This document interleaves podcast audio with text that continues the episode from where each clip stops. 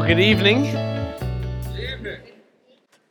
Yeah, I was going to try not to say it, but I can't. I'm still, I'm just so stinking excited. Every time we gather, I get pumped up seeing your faces, seeing that God is moving in your lives, God is working in your life, or maybe in your family's life. That just pumps me up. And so, welcome to this gathering of Outfitter Church.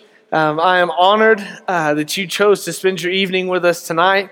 And um, we've been going through, this is the, the second one, so just two weeks, but we've been talking about the Christ of Christmas. And we've been talking about the significance of Jesus becoming man, of, of God putting on flesh and becoming man. And so, so last week we talked about that, that the Christ of Christmas is a promise fulfilled, that he is um, God in the flesh, and that Christ of Christmas is salvation for all. And so we looked at Jesus' birth and we looked at uh, how that birth was, the whole purpose of that birth was that he could come into death and resurrection so that he could pay the price for our sins. Uh, but we want to look at tonight is why was that, again, why was that so significant? And why does Jesus' birth make him the only God like him? That there are no other gods, lowercase g, like Jesus. What is it about his birth that does that?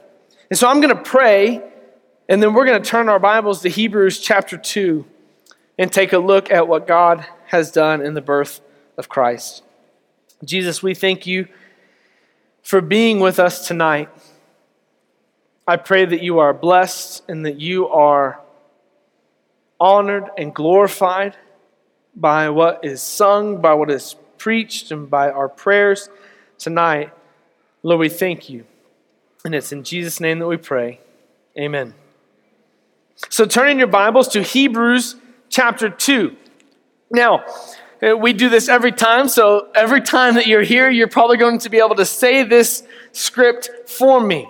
But everything that we believe and base our lives on at Outfitter Church is rooted in God's perfect holy word, the Bible. And so every message that we're ever going to preach is going to be out of the Bible, and that is our authority in life. If you do not have a Bible and you would like one, on the end of your row there is a Bible. That is our gift to you. We want you to know that everything that we believe and everything that we teach has no authority unless it comes from God's word. And so please, that is our gift to you. And if you are going to be reading along today in that Bible, our passage is on page 1062. So 1062. If you have one of our church Bibles, page 1062, Hebrews chapter 2, verses 14 through 18. And also, it is on the screens if you'd like to read along there. Read with me. Now, since the children have flesh and blood in common, Jesus also shared in these so that through his death he might destroy the one holding the power of death, that is, the devil. Excuse me. And free those who were being held in slavery all their lives by the fear of death. For it is clear that he does not reach out to help angels, but to help Abraham's offspring. Therefore, verse 17, therefore, he had to be made like his brothers and sisters in every way, so that he could become a merciful and faithful high priest in matters pertaining to God, to make atonement for the sins of the people. Verse 18, for since he himself has suffered when he was tempted, he is able to help those who are tempted. The first thing that I want you to see, it's in, it's in, the, in verse 14. The first thing that I want you to see in this text is that what Jesus did not become, Jesus cannot redeem. I'll say that again. What Jesus did not become, Jesus cannot redeem. What do I mean by that? Some people have a really hard time believing in the God man. It's challenging. The, the fact that we believe that there is God the Father, God the Son, and God the Spirit, three divine entities, but all the same singular God. that is a profound Christian mystery that not anyone can ever fully comprehend and be able to speak in perfect explanation.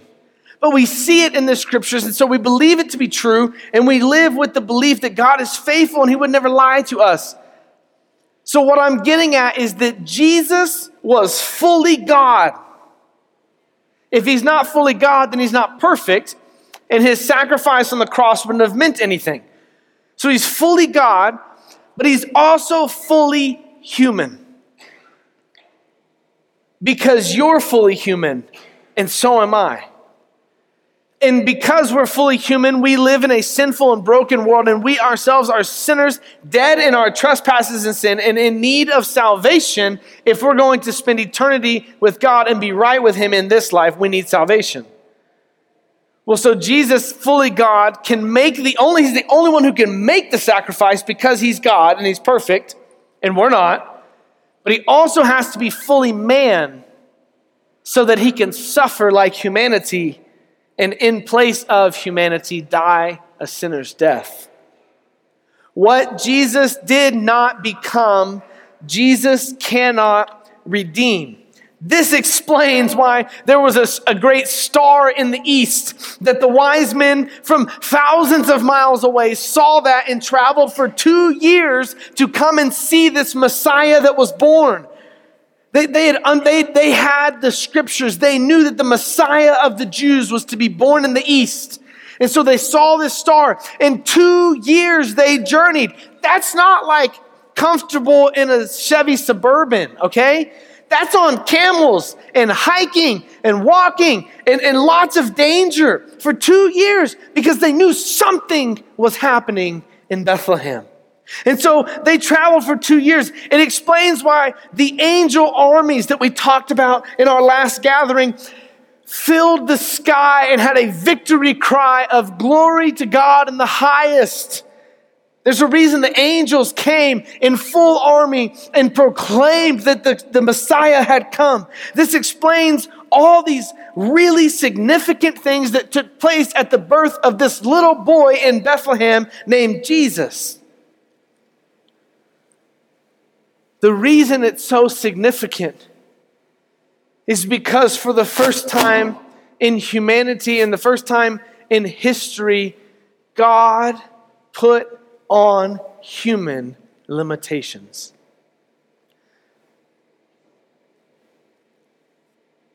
Jesus, if Jesus isn't fully human, then we have no hope. If Jesus is not fully God, then the sacrifice isn't good enough. That's why this is so significant. That's why I'm not saying that there's differences in whether Jesus was born on December 25th or not. But regardless of the day of his birth, this is when we celebrate. And that's what makes this season so significant is we celebrate that God became human for us. He put on flesh and he came towards us. Jesus is fully God. He became fully man and remains so. Jesus, prior to his birth, did not have flesh. He put on flesh, he put on humanity, and he for eternity will remain so. That blows my mind. That his love is so deep, his love is so immense for us that he would eternally put on flesh on behalf of the salvation of mankind. Jesus is forever changed for all purpose of redeeming humanity. We see that when it says, verse 14, now since the children have flesh and blood in common, Jesus also shared in these, so that through his death, he might destroy the one holding the power of death, that is the devil, and free those who were held in slavery all their lives by the fear of death. So not only did is it true that what Jesus did not become, Jesus cannot redeem. So because he became fully human while fully God, he can fully redeem your life. Not only did he do that, but Jesus also conquered death so you don't have to fear death. I'll tell a funny story. I won't name any names, but here recently I went hunting, and about five yards off the road, we hit a snowdrift. That snowdrift shot us into a little pothole, if you will, and we, within 30 seconds, knew our hunt was canceled.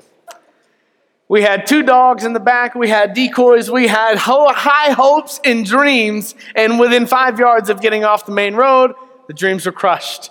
To make matters worse, about 15 yards in front of us was a drop off that had a really good possibility of killing us. And we, we kept trying to wiggle and wiggle out. I didn't say this then, but I'll say it now. Um, there was a couple moments where I didn't think we were going to be able to stop in time as we were trying to wiggle around to get out. And, and, the possibility of death was imminent, and we even laughed about it once, once things had been settled down. I thought, you know, I thought we might go down that. He said, Yeah, you did say that the only thing in life you have to do is die. And I said, That is very true. Is you don't have to do anything but die. Death is the one requirement of all people. You are going to die. Death is inescapable. And for some of us, that's terrifying because you don't know where you're going to spend your eternity. You don't know if there is an eternity. If there's a God, are you going to be with Him? Why?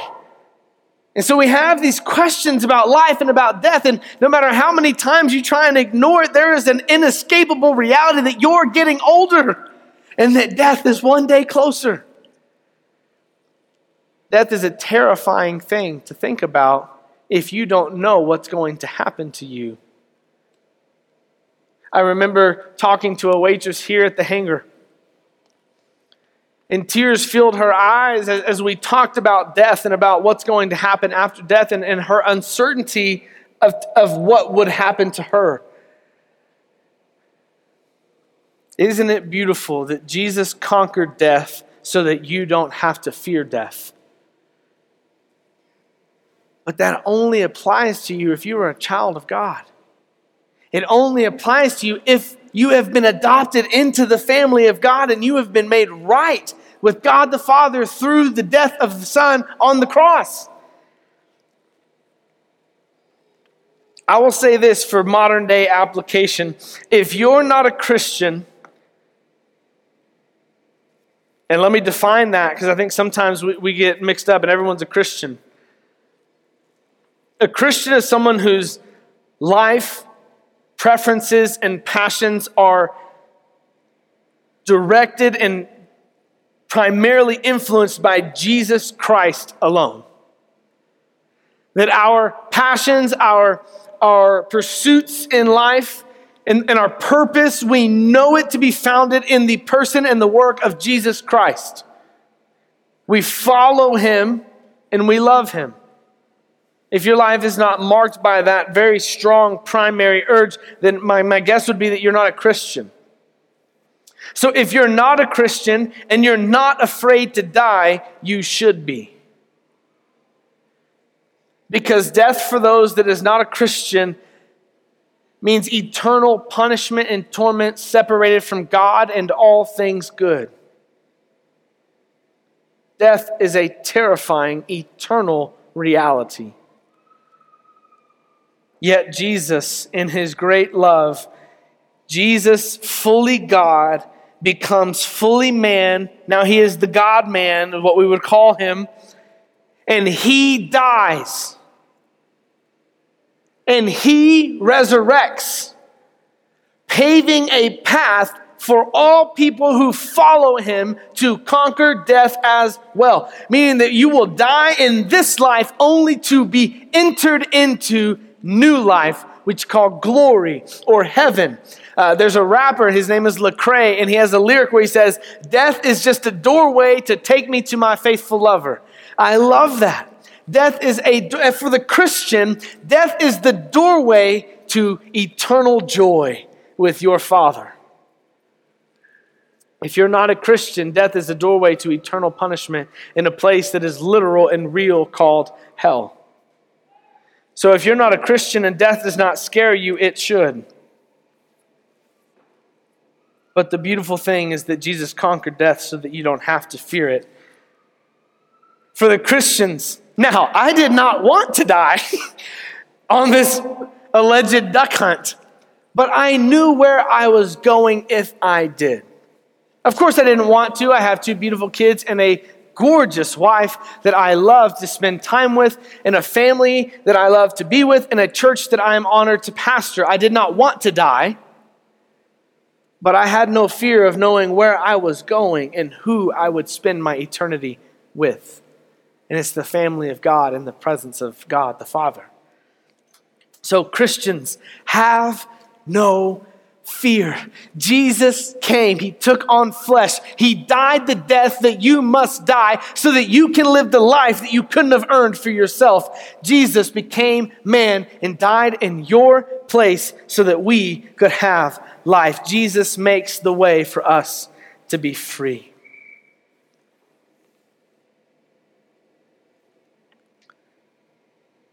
So we know that what Jesus did not become, Jesus cannot redeem. He has become man, he can redeem humanity. Jesus conquered death so that you don't have to fear dying. Praise God. But what else has Jesus done that is clear in this passage? In verse 16 says, For it is clear that he does not reach out to help angels, but to help Abraham's offspring. What in the world is happening there? In, in chapter one of Hebrews, he talks about angels again. He says that Jesus' name is superior to angels. And here we go again in chapter two, and he's talking about Jesus didn't reach down and help the angels, but he helped the children of Abraham, the seed of Abraham. So, people, he helped people. And I don't know about you, but I like to ask, what in the world are we talking about angels for? Like, where's this out of left field angel coming from? I don't get it. Well, it's well documented in history that Jews and also at the time, the Greco Roman area that this was written, they had a deep respect and, uh, dare I say, infatuation with angels. It was even possible that they would have prayed to angels. Uh, some of us have friends or maybe know of some denominations or religions that you pray to certain angels for certain. There's the patron saint of children. There's the patron saint of safety. There's, so you pray these prayers to these certain angels or to these certain figures uh, in, in hopes that they will then act on your behalf. And what the author is making painfully clear and obvious right here, he says, For it is clear in verse 16 that Jesus does not reach out to help angels, but to help Abraham's offspring. When it says reach out to help, you can literally translate that take hold of. So these people believed that these angels could help you. And we live in this fallen world. There's all this need for redemption and for help and for, and for God's intervention. But yet the author is saying, hey, look, Jesus isn't coming down to help the angels out, he's coming to help you. Now, you could say that the offspring of Abraham is only Jews, but there's a possibility that it could mean Gentiles as well. And so, what we can confidently believe is that, that Jesus reached out to humanity and he took them by the shoulders.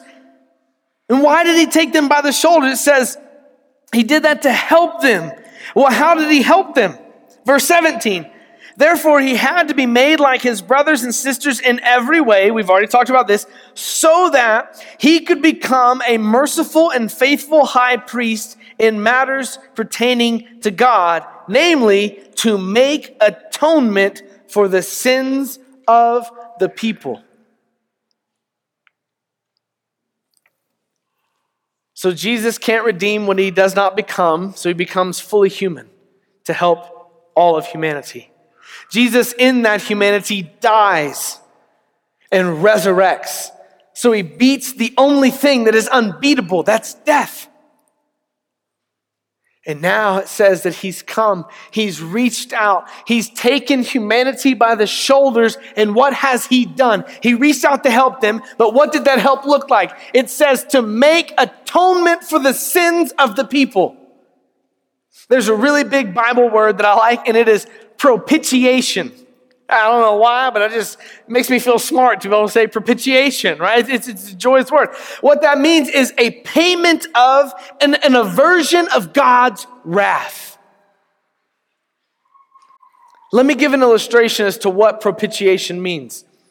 I pastored a church in East Texas uh, called Bear Creek. In Bear Creek, before I got there, there was huge fires, 50,000 acres burned in this small rural community. One of our members had a bulldozer. And as this fire was coming, he, was, he went to his neighbor's house and he bulldozed a path and took out all the grass. It was just fresh, raw ground. And he bulldozed the path all the way around his neighbor's property line. And guess what? When the flames that were going to destroy him and his house came, they went around and they were averted. That's what that means to divert something, to avert it, to take it away from that location and move it to somewhere else. That's what Jesus does for you and for me. The wrath of God was coming on your sin and on my sin. And if we did not repent of that sin, God's wrath would consume us in eternity called hell as punishment for our wrong choices against his good nature. So that wrath is coming down on you. It is inevitable. It is inescapable. Death is the doorway to this eternal punishment. And Jesus steps in and he bulldozes the property line around your soul and he diverts the wrath of God directly to himself. And he absorbs all of God's hatred and wrath on sin. So that you could live. says he didn't reach down to help the angels. He reached down to help you. He's taking you by the shoulders and he's letting you know, I've bulldozed a path around your soul and God's wrath will not come on you because I've taken it if only you will believe and follow me.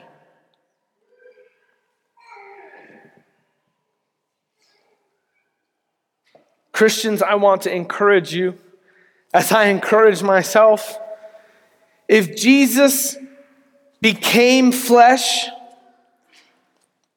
died in our place, takes us by our shoulders and averts God's wrath and takes it on his own property, his own life,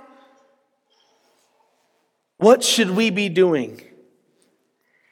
No, we're, we're not Jesus and we can't save our friends and our neighbors.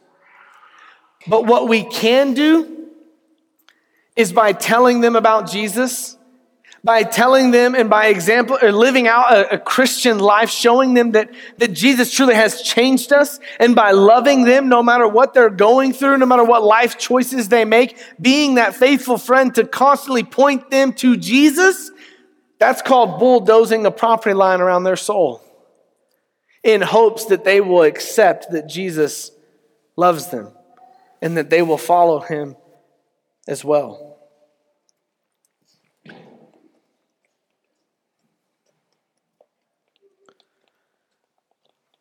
Not only has Jesus taken hold of you and told you, Look, I have protected you.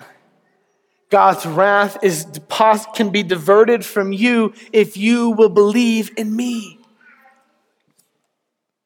Not only has He done that for you, but the last thing that we see in this passage is verse 18. It says, For since he himself has suffered when he was tempted, he is able to help those who are being tempted.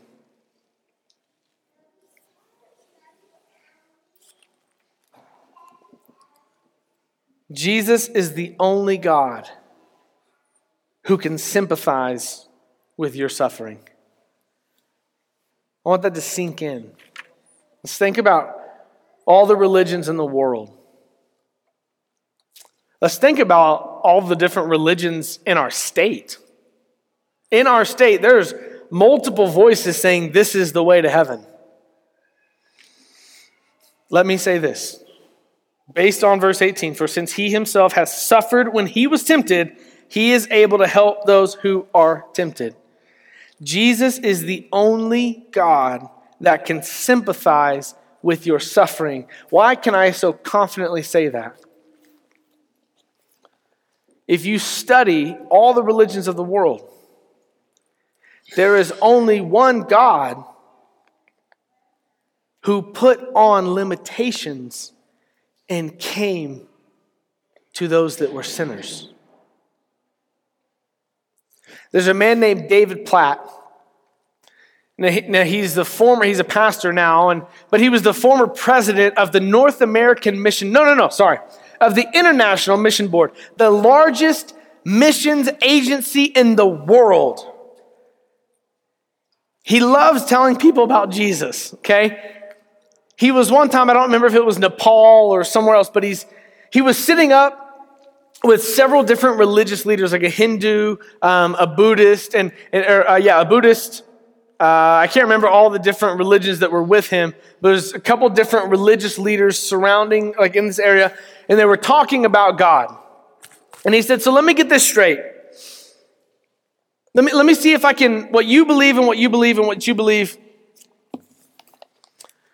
He says, essentially, God's at the top of a mountain and, in your Muslim faith and your Hindu faith and, and your faith and this faith, we're all just going up different paths, but we're getting to the same God at the top of the mountain. Is that what you're saying? Is that even though we're on a different side of the mountain, on a different path, we're still going to make it to the top of the mountain where God lives. Is that correct? And they said, Yes, that's exactly what we're saying. And he goes, Okay. What if I were to tell you that that God came off the mountain came down. And he blazed his own trail and said, This is the best way to get, not the best, this is the only way to actually make it to the top where I am. Would you want to know about that God? And they said, Yes. He said, Great, let me introduce you to Jesus. Because he's the only one who did what he did. There's a book called, it's hard for me to pronounce this word, Dissonant Voices by Harold Netland dissonant voices, mean deferring voices. And what it does is, now it's from a Christian perspective, so it's hard to be unbiased if you're a Christian. Clearly, you think Christianity is true and the other religions are not. So take it for what it is. But he tries to survey all these religions. And so you look at the largest religions in the world, and, and people say that we're all going to the same place. But no, you're not, because those religions, in and, in and of themselves, make exclusive truth claims. Muslims say this is the way. Buddhists say this is the way. Christians say this is the way. Jews say this is the way. And those this is the ways differ with one another. They're not the same. You're not going to the same heaven. Somebody is right and others are wrong. You can't have five different truths if they all say the other isn't true. There is truth we must know it.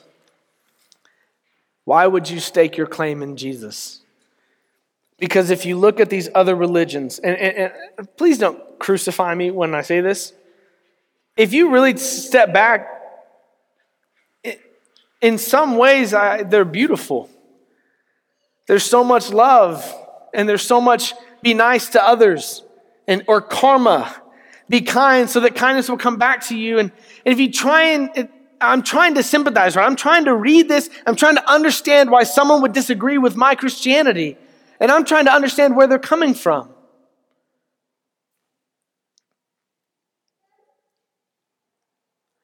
But no matter with how much respect you look at their religions, you notice that there are things you must do to appease the God to get with Him.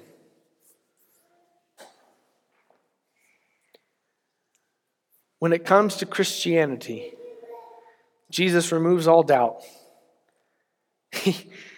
if you look at the, uh, oh, there's a certain number of things you must do as a Muslim. You've got to do the pil- pilgrimage to Mecca. You've got to give money to the poor. You've got to do these things uh, in order to possibly go to heaven.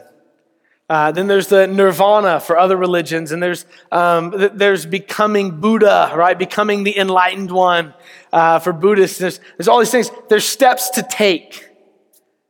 And if you do this, and you do this, and you do this, I love what Jesus does. He's like, look, bro, let me, let me just be honest with you. Um, you're kind of disgusting, and you can't do this on your own. Like, on your own, you're a horrible, wretched sinner that does nothing but disagree with everything I've put in your heart. I created you for myself so that you could be obedient and to love and to honor and to glorify me and the purposes I gave you in this life. You've chosen to prefer everything besides my desires, and you live in complete opposition to my will. You can't come to heaven. You're too messed up. But I still love you enough that I would die for you so that you could come back to the Father. I'm going to pick that religion. Seems a little bit more forthcoming. Yeah, you're so bad you're not getting in unless you come through my death, burial, and resurrection. I died in your place so that you could do what you could never do on your own.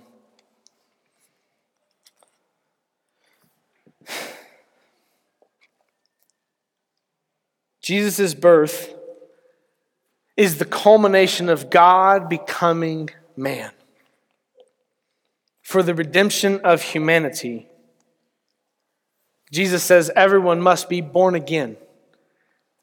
He's saying you must be born of a woman, right? You have to be born, you have to become alive first. And then at some point in your life, before you breathe your last breath on this life and close your eyes into eternity, you have to be born again of the Spirit. Which means that there has to be a time in your life where you say, All right, Jesus, it finally makes sense. I wasn't raised this way. I didn't think that you were right. I did all that in ignorance. I didn't know what was really happening. But today I'm following you. I need you to forgive me of my sins. And I want to follow you all the days of my life. What's so significant about Christmas is that it's Jesus' birth that enables you to have spiritual birth. It enables you to be able to be born again into the family of God, adopted as sons and daughters.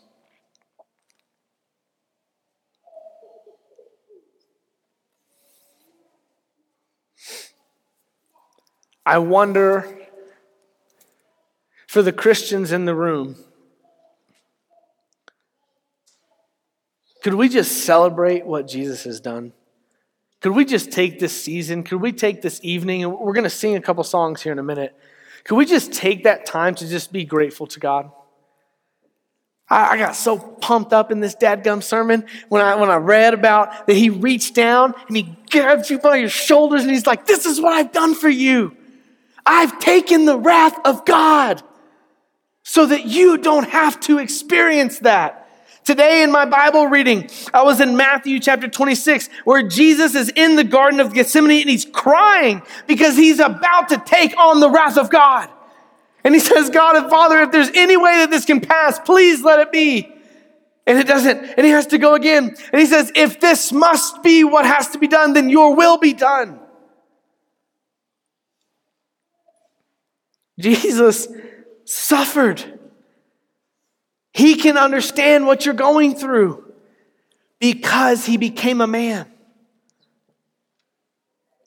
I wonder if, if tonight, as you've heard about the significance of Jesus' birth, that you have decided you need to be born again. So if you're a Christian here, you've already begun following Christ, if you've already been forgiven of your sins and you've begun following him as your Lord, let's celebrate that. We're fixing to sing some amazing songs. Praise God for what he's done. But if you're in here I just want you to consider following Jesus. What prevents you from accepting the message that He has died for you? I'm going to ask our band to come on up and play some music for us while we make some decisions.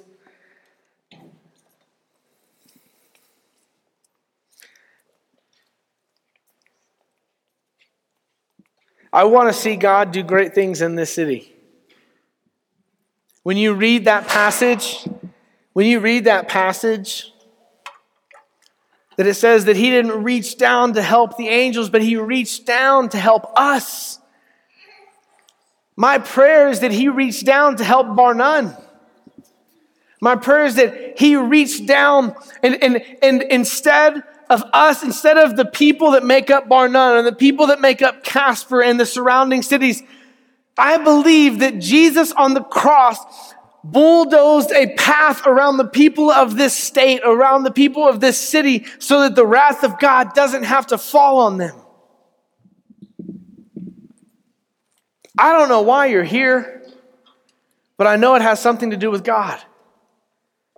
Maybe you're, uh, maybe you're from Wind City and you've committed and you're a member of our church. Thank you for being here. I love you. You're my family. Maybe you're a Christian and you're wondering, is this the church for you? I don't know. We're just going to preach the Bible and learn to love Jesus. We're going to just continually try and do that.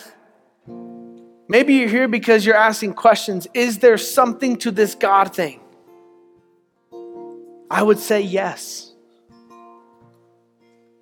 God, in His mercy, has bulldozed the path around you so that God's wrath was absorbed in His life so that you could experience grace. What is your response to that? Will you receive that? If you want to follow Jesus, I'm going to say a simple prayer. All it is is declaring truth. We do that every service. We always want to give someone an opportunity to follow Jesus. If that's you tonight, I'll say part of it, you repeat part of it to yourself. Afterwards, I'd love for you to let me know that. You can fill out that card and I'll give you a call this week, or you can just come talk to me afterwards. I always stand right there at the back. You can still come talk to me even if you didn't, but just want to be clear. If you want Jesus' birth to give you new life tonight, pray this after me.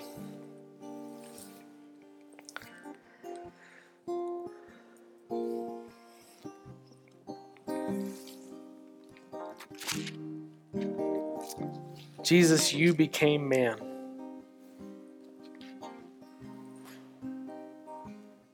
So that you could redeem humanity.